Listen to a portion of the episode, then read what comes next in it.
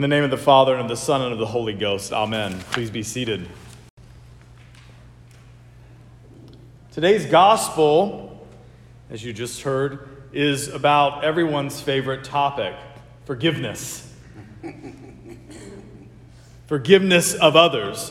But it's particularly about forgiveness in the church, forgiveness within the family of God. Peter asked our Lord how many times he has to forgive his brother. The warning of judgment at the end of the parable is that God will judge you if you do not forgive your brother from your heart.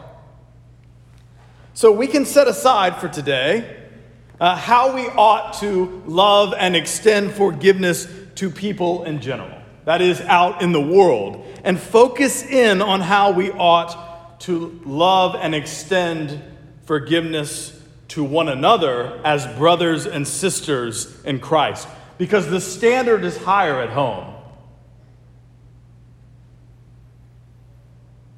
It's not that you should treat outsiders poorly, but we should treat one another even better. Have we forgotten this? I would do anything for any one of you. But if the choice, much as I love you, Ed, was feeding Ed or feeding Windsor, it wouldn't be a tough choice. We ought to love our family more. We ought to treat our family as such. We should love one another in such a way that it makes those who are outside of the family of God want to be a part of it. I think Jesus says something along those lines. That they, the world will know that you are my disciples by the love that you have for one another.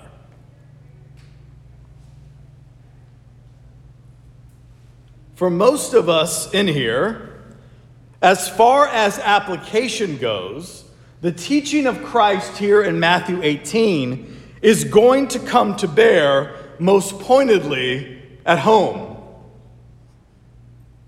The Christian the brother or sister in Christ whom you will have to repeatedly forgive, whom you will have to repeatedly ask for forgiveness, is your spouse.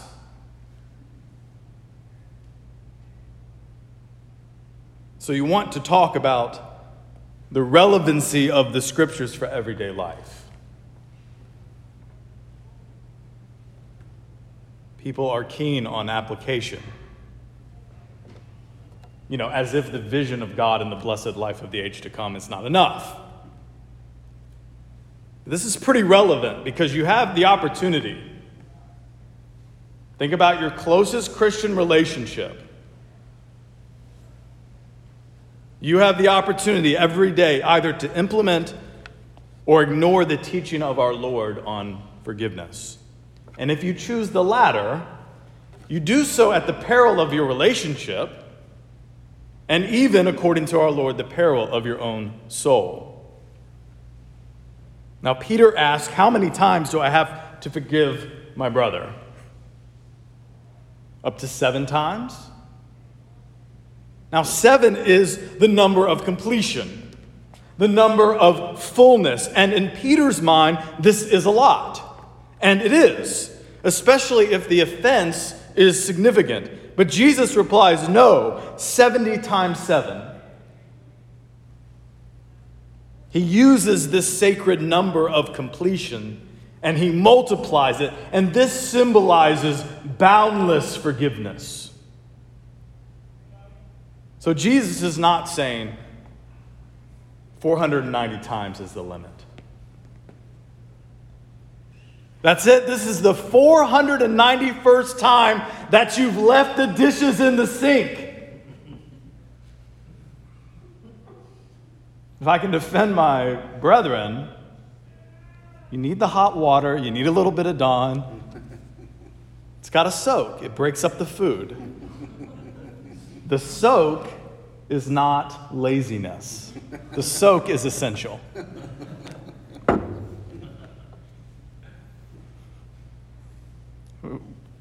We need more guys in this church so I don't get beat up. we aren't to keep a tally. That's not Jesus' point. Love keeps no record of wrongs. The idea of boundless forgiveness within the body of Christ, boundless, unlimited forgiveness, it may seem impossible. And without God, it is. Without the grace of God, it is impossible. And it may seem just idealistic, but it is eminently pragmatic. Because for your relationships, whoever that is, and if you're married to a Christian, that's your answer. In order for your relationships within the household of God to work, to be sustained, then this is what it's going to take. It's going to take 70 times 7. Unless you become self righteous, you have to recognize that this cuts both ways. Yes, you will need to continually extend mercy and forgiveness to others, but others will need to continually extend mercy and forgiveness to you.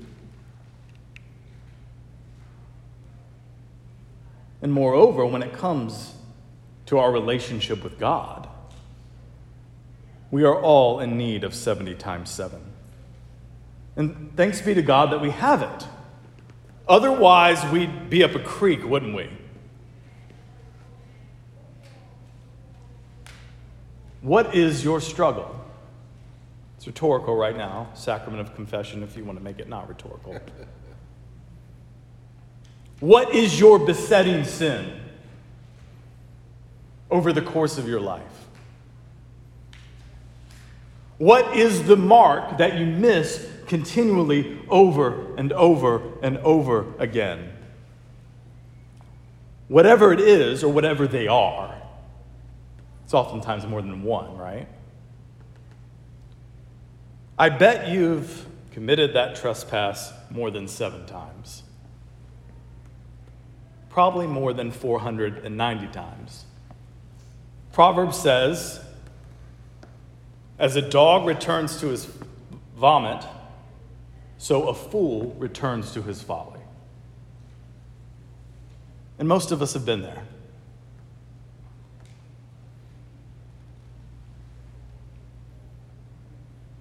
I need, you need, we all need 70 times 7 to pray every day, thrice daily from the, inception of the church, but to pray day by day, forgive us our trespasses as we forgive those who trespass against us, is not superfluous. It's not ascetical and liturgic overkill. It's essential. And this parable in Matthew 19, 18, rather, is that line of the Lord's Prayer in long form. In the parable of the unforgiving servant, there's a man who owes his king 10,000 talents. Now, a talent in the ancient world was a unit of monetary measure, and just one talent was worth a fortune. One talent was approximately 20 years of wages for a day laborer. I mean, to help put it in perspective, Herod the Great, if you remember him, he was the vassal king over Judea when Christ was born. His annual tax revenue was 800 talents. This guy owed 10,000 of them. So, if we briefly and roughly transpose this into our own context, and it is, it is a rough transposition,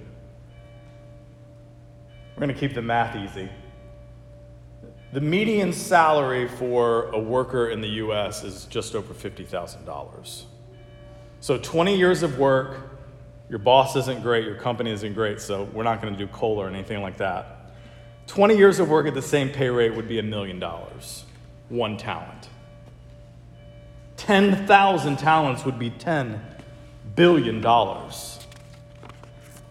And the number 10,000 in Scripture is, is hyperbolic. It's, it's like the way that we would use like a, a, zillion.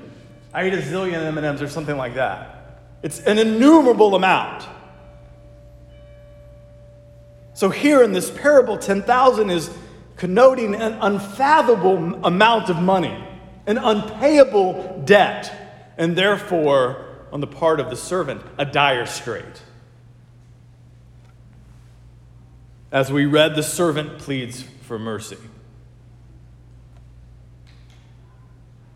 We can't miss that. He actually asks for forgiveness.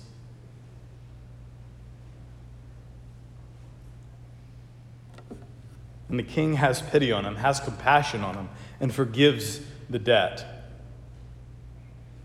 But this servant whose insurmountable debt had been forgiven was himself owed some money 100 denarii. Now, a denarius was a day's wage, so 100 of them would be about, we'll transpose it again, what you would make in a quarter. 12,500 bucks. So it's, it's no small debt. Like if one of you owed me 12 grand, I'd, I'd want it back. Not that I'm going to start lending to parishioners, probably not a good ecclesial practice. I'm going to avoid that. This was no small amount of money. I think that's important for us to understand in our understanding of forgiveness. The offen- that the offenses against us can be significant.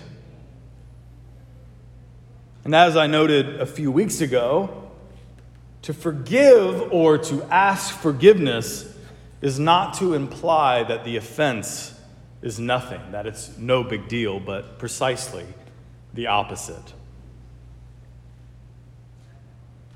Alas, the servant did not forgive his debtor, his fellow servant, his brother. He did not forgive as he had been forgiven, even though the debt owed to him, while sizable, was minuscule. It was as nothing in comparison to the debt that was forgiven him.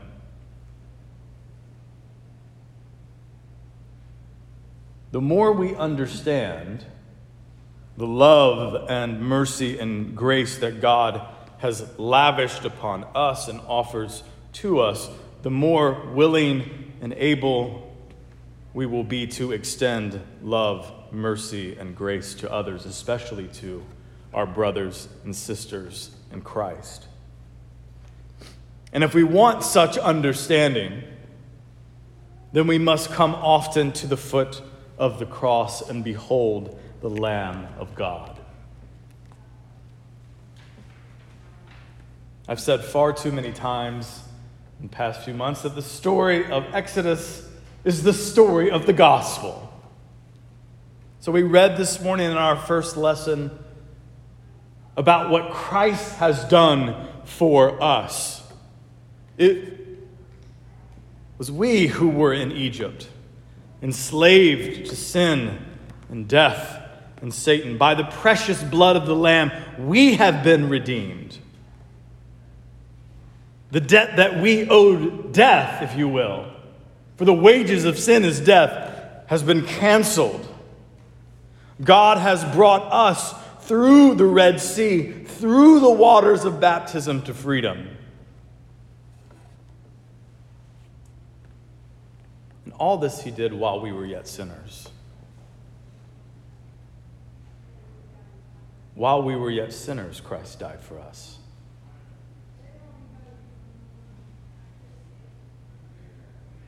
We've died to sin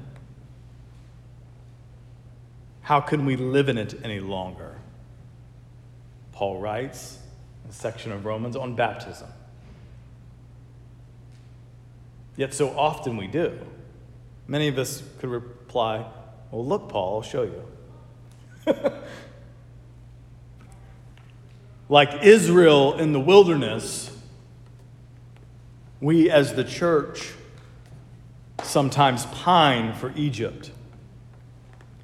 We collude and cooperate with the darkness from which we were, we were redeemed instead of cooperating with the grace of God, God, tending to the Spirit whom has been given to us. Yet, God's mercy is everlasting. He looks on us when we come to Him in true faith and hearty repentance. He looks on us with compassion. God knows our frame. He knows we are but dust.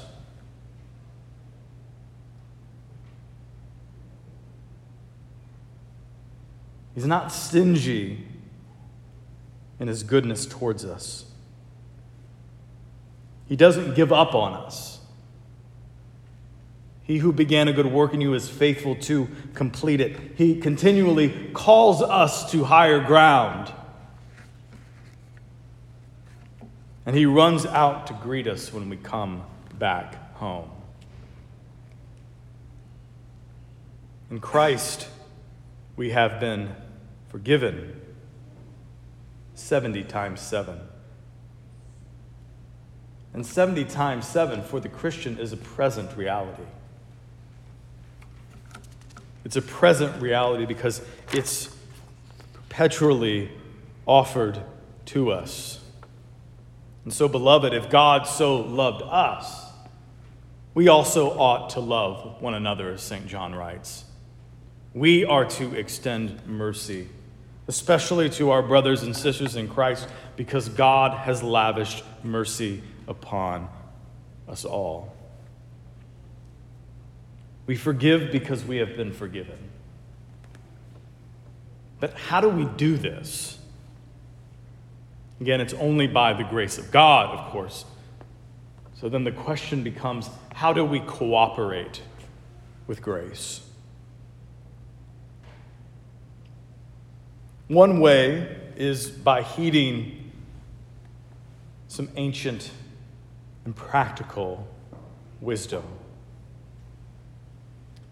St. John Chrysostom gives some what I consider very practical and down to earth counsel with regard to relationships within the church and cultivating mercy and grace towards others.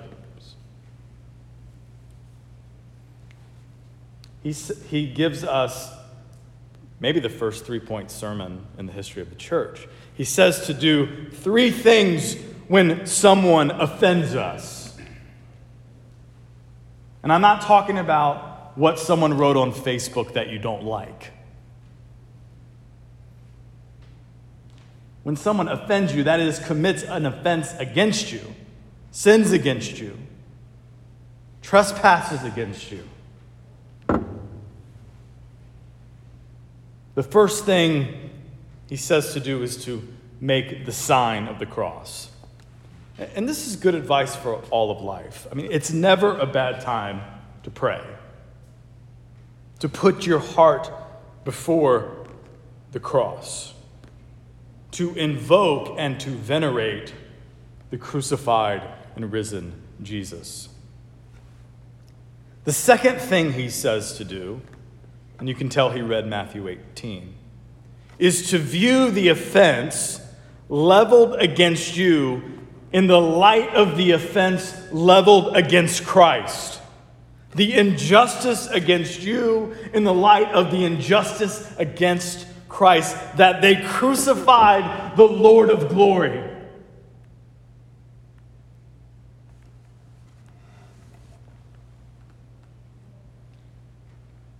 Third and finally, and I, I think this perhaps can be the most helpful especially in our closest Christian relationships.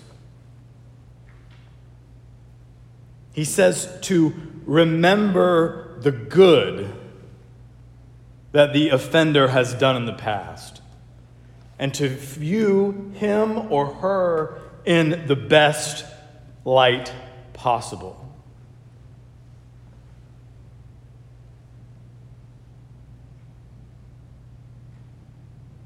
That's so good. He's not saying to be naive, but to give the benefit of the doubt and to consider that the person is not acting in his or her right mind, that he or she is not at her best. This is not the best version of this per- person. It's not about excusing bad behavior. It's not about avoiding conflict. It's rather having conflict in good faith.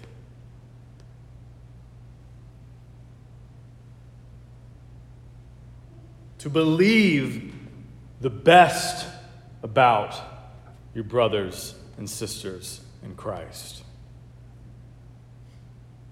We've, we've lost that plot, haven't we? Culturally. We interpret people's words and actions in the most uncharitable light possible. And then we cancel them, we throw them out with no hope of redemption. Has that mentality seeped into the church? Yes, perhaps it has. Has it seeped into our homes and into our hearts?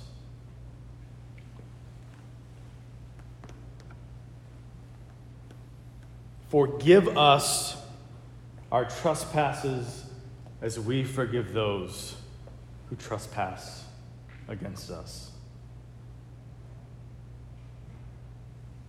It's a high bar. This word's overused, but it's a radical teaching.